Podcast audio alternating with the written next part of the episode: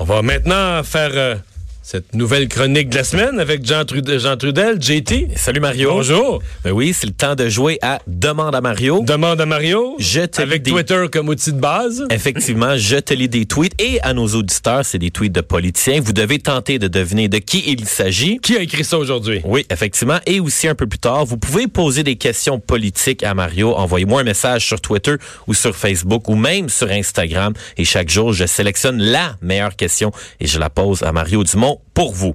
Alors, d'abord, le premier tweet.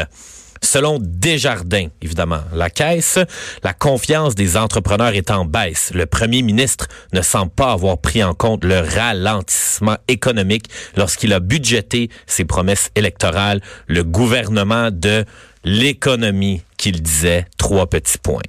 Ça, c'est le chef libéral Pierre Arcan parce qu'il euh, c'était sa première question à l'Assemblée nationale. Il a ouvert la période des questions comme ça ce matin. Et c'est ça me permet de te dire, euh, on l'a présenté en direct à LCN, sa question, mais c'est un peu la technique euh, qu'on qu'on utilise, toi qui t'intéresses aux réseaux sociaux chez les libéraux. De façon générale, là, on pose la question en chambre et c'est sûrement pas M. Arcan lui-même, quelqu'un qui gère son compte, là, à peu près deux minutes après ou cinq minutes après, on ramasse la question, on a un message. Dans ce cas-ci, je pense qu'il y a même un tableau qui est associé à ça. Tu sais, on réfère à une étude de Desjardins, on la met avec. Donc, au même moment où on pose la question, on, comme on dit, on pitch le même message sur les réseaux sociaux. Ouais, effectivement. Mais on, met- on- pas la réponse du premier ministre, par contre. Non.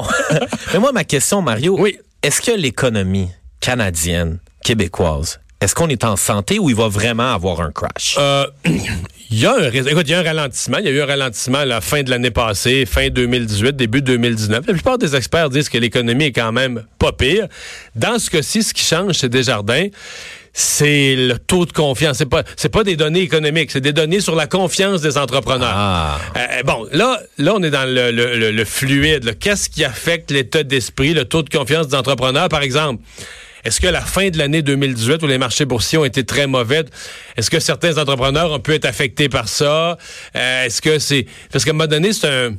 C'est un cercle vicieux, là, tu sais, c'est que quand les nouvelles sur l'économie, on commence à être un petit peu moins optimiste, puis on, ben là, je veux dire, euh, on, on demande aux entrepreneurs, êtes-vous optimiste? Ben là, ils ont écouté aux nouvelles que peut-être fallait être moins optimiste, ça fait qu'ils deviennent moins Ah. optimistes.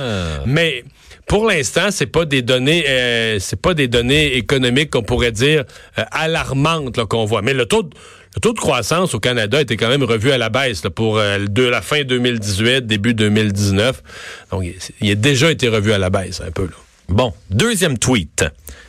Alors que les coûts de rénovation et de construction des écoles explosent, l'approche ça coûtera ce que ça coûtera de François Legault en matière de maternelle 4 ans risque de faire perdre des milliards aux Québécois. Je l'ai pas vu celui-là. Oh! C'est mon premier. Donc, je dois deviner. Oui.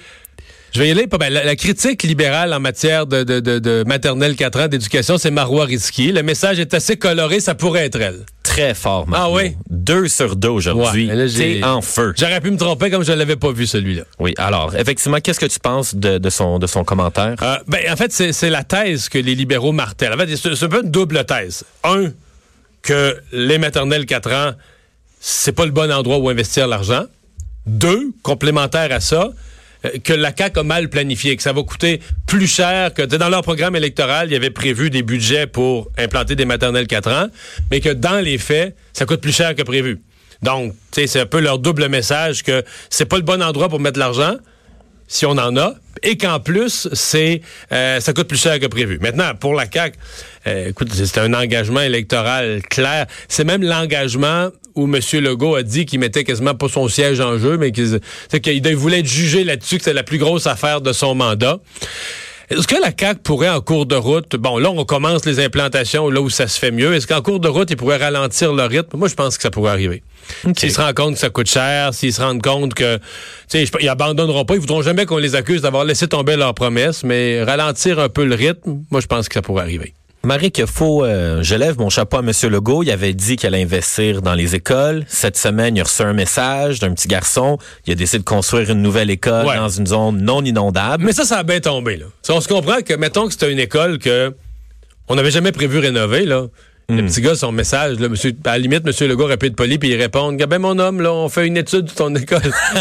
si, si la réponse a été Parce que la réponse a était impressionnante. Elle était Gabin, mon homme, lundi matin, 10 h, je m'en vais dans ton village, puis on annonce une école. Pour annoncer ça, c'est que le dossier est prêt. C'est que quelque part, M. Legault, a, son cabinet a questionné le cabinet du ministre de l'Éducation. Il dit Ouais, l'école à Scott, c'est rendu où? Puis le bureau du ministre de l'Éducation a dû dire Regarde, là, on est. Le projet est monté, tout est fait, il nous reste juste une approbation budgétaire finale. Puis le bureau du PM dit Il reste juste ça, bon ben. L'approbation budgétaire finale là, est faite. Théorie de conspiration pour Non, non, pas de conspiration. Non, pas du tout, je pense. Non, mais moi, j'en ai une. Ah oui, t'en as une, toi? Est-ce que ça se peut ou est-ce que ça se fait parfois en politique où un politicien, il connaît, là, il y a un petit cousin ou il y a un petit filleul à Scott qui ça dit pourrait se faire, mais... J'ai développé un budget pour ton école. Fais donc une petite chanson sur Facebook. On va essayer de ça faire serait un gros viral. un peu, là. Ça serait tu vu le film Wag the Dog, là, le film avec Dustin Hoffman? non, mais j'ai lu le livre euh, Trust Me, I'm Lying. Ouais. Ben, dans ce cas-ci, ça m'étonnerait. Tu sais, je veux dire, ça, ça sonne pas ça, là. Ça Ça, a l'air ben, Tu sais, la chanson, le petit gars, euh, ça a l'air vrai. Mais regarde, C'est peut-être moi qui est trop dans mes théories tu peux l'enquêter. Tu peux l'enquêter, mais je te dirais. Puis c'est pas comme si non plus, là. C'est pas comme si François Legault était en désespoir d'un sondage à quatre mois des élections. Ses affaires vont bien. Est-ce qu'il avait besoin, même ce qu'il aurait pensé à ça à ce moment-ci, euh, je sais pas. Je, je pense pas qu'il y ait, je pense pas qu'il y ait conspiration dans ce cas-ci. OK. Troisième tweet, Oui. un peu plus difficile. J'y vais avec un tweet d'un policier avec un moins gros nom. Oh. Au sommet international du reprenariat organisé par le Centre de transfert d'entreprises du Québec, le transfert d'entreprises est un enjeu majeur pour notre, notre économie et nos régions. Hashtag ASNAT, hashtag reprenariat. Le reprenariat d'entreprise. Ouais, c'est un nouveau mot, je connaissais pas beaucoup Moi ça. non plus. Il y a entrepreneuriat. Au début, je Ouais, pensais ouais. que c'était une erreur, mais c'est bien à deux Donc ça, c'est quelqu'un, regarde, je l'ai pas vu non plus, c'est quelqu'un qui est dans un colloque ou dans quelque chose comme ça, là, lui, sa, jour- sa journée sur le reprenariat, puis tout ça. Euh, qui est-ce que c'est? Qui est-ce qui est le porte-parole économique au PQ? Ça pourrait être euh, M. Ouellet du Parti québécois? Non, on parle de quelqu'un qui est au libéral. OK, donc c'est un libéral. C'est Euh, un ex-PDG et ex-président De la Jeune Chambre. de Vision Montréal. De Vision Montréal. Ouais, ex-président Vision Montréal. Porte-parole de l'opposition officielle En en matière matière, de- des PME et innovation. Oui, mais c'est un ancien président de la Jeune Chambre. C'est le député de Néligan. Comment il s'appelle son nom? Euh... Euh, il est pas facile à prononcer son nom. Oh, je le savais. Mou, Mou, Mou, euh, Monsef. Monsef. J'espère que je ne massacre pas son nom, mais c'est Monsef Deraji. Deradji, tu le dis très bien, c'est ça.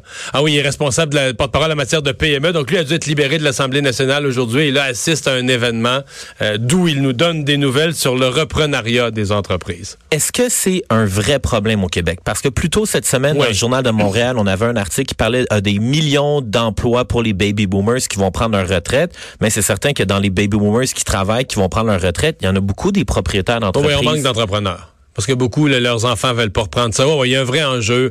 Dans des régions entrepreneuriales, la Beauce, le centre du Québec, la région des Bois-Francs, il y a beaucoup de PME. Chez nous, à Rivière-du-Loup, les, régions qui ont beaucoup de petites PME, ça te prend, pour les reprendre, quand le propriétaire arrive à 70 ans, 75 ans, puis qu'il y en a assez. Dans certains cas, il y a de la relève. Dans certains cas, bon, dans certains cas aussi, est-ce qu'on a assez pensé à la relève? Que si tes enfants sont pas intéressés ou si t'as pas d'enfants, est-ce que tu devrais pas, je sais pas, mais dès 55 ans, commencer à prendre le groupe de tes cadres les plus importants ou les plus investis dans l'entreprise, puis voir est-ce qu'ils seraient capables, eux, de fonder en entreprise, un transfert progressif des actions, mais tu sais, le boss, le boss, il veut avoir une succession, mais il veut pas céder le contrôle. Là. Fait que là, t'es dans ce dilemme-là qui fait que des fois, ben, on s'en occupe pas, puis du jour au lendemain, on arrive à 70 ans, on a gardé 100% du contrôle de l'entreprise, puis là, mais la santé faiblit un peu, on fatigue, on veut plus de vacances, puis tout ça, puis là, on, on voudrait une espèce de relève miracle, mais on l'a pas nécessairement préparé. D'où ce genre, je suis convaincu que c'est le genre de thèmes qui sont abordés dans un, dans un colloque ou une activité comme celle d'aujourd'hui. Ouais. Parce que la relève, ça se prépare. Là. Tu peux pas préparer ça d'une, durant de, partir un soir à 5 heures, euh, puis t'as rien, tu t'as rien fait, puis le lendemain matin, penser qu'au bureau, tu vas avoir de la relève. Là. Ouais. Et je reste surpris avec euh, ce phénomène parce que quand on regarde un peu les réseaux sociaux, les milléniaux, le nombre de publications, de devenir entrepreneur, puis être son propre patron, on a l'impression que c'est ça une grosse tendance chez les Oui. jeunes. Mais on dirait qu'après ça, quand on regarde les politiciens, les, euh, les, les économistes, il y a, mo- il y a Ouais. un problème de relève. Ouais. Ouais. Peut-être aussi que les jeunes entrepreneurs, et peut-être une question de secteur aussi, que tu as beaucoup de, je- de jeunes entrepreneurs qui sont prêts à investir dans les secteurs nouveaux, Ah. plus qu'à prendre la relève de secteurs qui ont peut-être l'air plus traditionnels, mais où il y a encore, tu sais, je veux dire, euh, de la plomberie et de l'électricité, toi, t'es pas dans les nouvelles technologies, mais la probabilité, c'est qu'il va, il va s'en faire encore. Ouais. Il va s'en faire encore pour plusieurs années, là, tu sais. Et c'est des entreprises payantes. Payantes, absolument, qui marchent euh, parfaitement. Est-ce que tu as une question du public aujourd'hui? Oui, j'y vais avec une question du Oui. public d'un top fan Cube Radio sur Un Facebook. top fan Cube. wow. Alors, Monsieur Jean Desjardins, est-ce que le gouvernement a remplacé la religion catholique au Québec en termes d'influence, de présence média, de solution à tous les problèmes? Est-ce que les Québécois croient autant au gouvernement aujourd'hui qu'ils croyaient en Dieu avant le sage? Est-ce que l'on vénère le gouvernement au Québec un peu comme une religion? Est-ce que le gouvernement a remplacé la religion au Québec? Merci. Euh, oui, oui, oui et non. Euh, pour une partie, euh, pour une partie, c'est sûr qu'au niveau, exemple, il y a une époque où la religion s'occupait de la santé, de l'éducation. C'est tout le gouvernement qui a repris ça. Maintenant, je pense que la question de monsieur est plus. Est-ce que l'étatisme, l'amour du gouvernement a remplacé la religion dans l'esprit et dans le cœur des gens? Là? Comme, on, comme on vénérait la religion, maintenant on vénère l'État, puis le gouvernement devient intouchable, puis on peut plus on peut plus couper un service public. C'est vrai que euh, c'est une chose qu'on a déjà dite, mais tu sais, on- dans beaucoup de débats publics, on a cherché qu'est-ce qui remplaçait la religion. Certains ont dit à une époque, ben, c'est le syndicalisme qui a remplacé la religion. Là, qui est devenu, il y a eu une époque très à gauche là, où le syndicalisme était la nouvelle religion. Je te dirais, depuis 2010, c'est un peu l'écologie, la nouvelle religion. Là. Ah. Que ces prêtres, que ces évêques qui ont une morale à propos. Pense-y, là, qui ont une morale à propos de tout, qui séparent la vie entre le bien et le mal. Tu sais, euh, c'est pour moi là. en- ce qui a- si tu me demandais qu'est-ce qui a remplacé la religion aujourd'hui, c'est clairement l'environnement. C'est clairement l'écologie là, comme philosophie, qui a ses, ses dogmes, ses prêtres, ses évêques, son discours et dans la religion, il y a toute une séparation du bien et du mal. hein. Tout euh, le bien et le mal. Tu as toute une séparation du bien et du mal. Alors, pour moi, aujourd'hui, en 2010, c'est plus ça que l'État. Mais est-ce que le gouvernement est très présent dans nos vies aujourd'hui? Euh, la réponse, c'est oui. Merci beaucoup, J'ai Mario. été, merci. On prend ça. Un plaisir. Euh, on s'arrête pour la pause.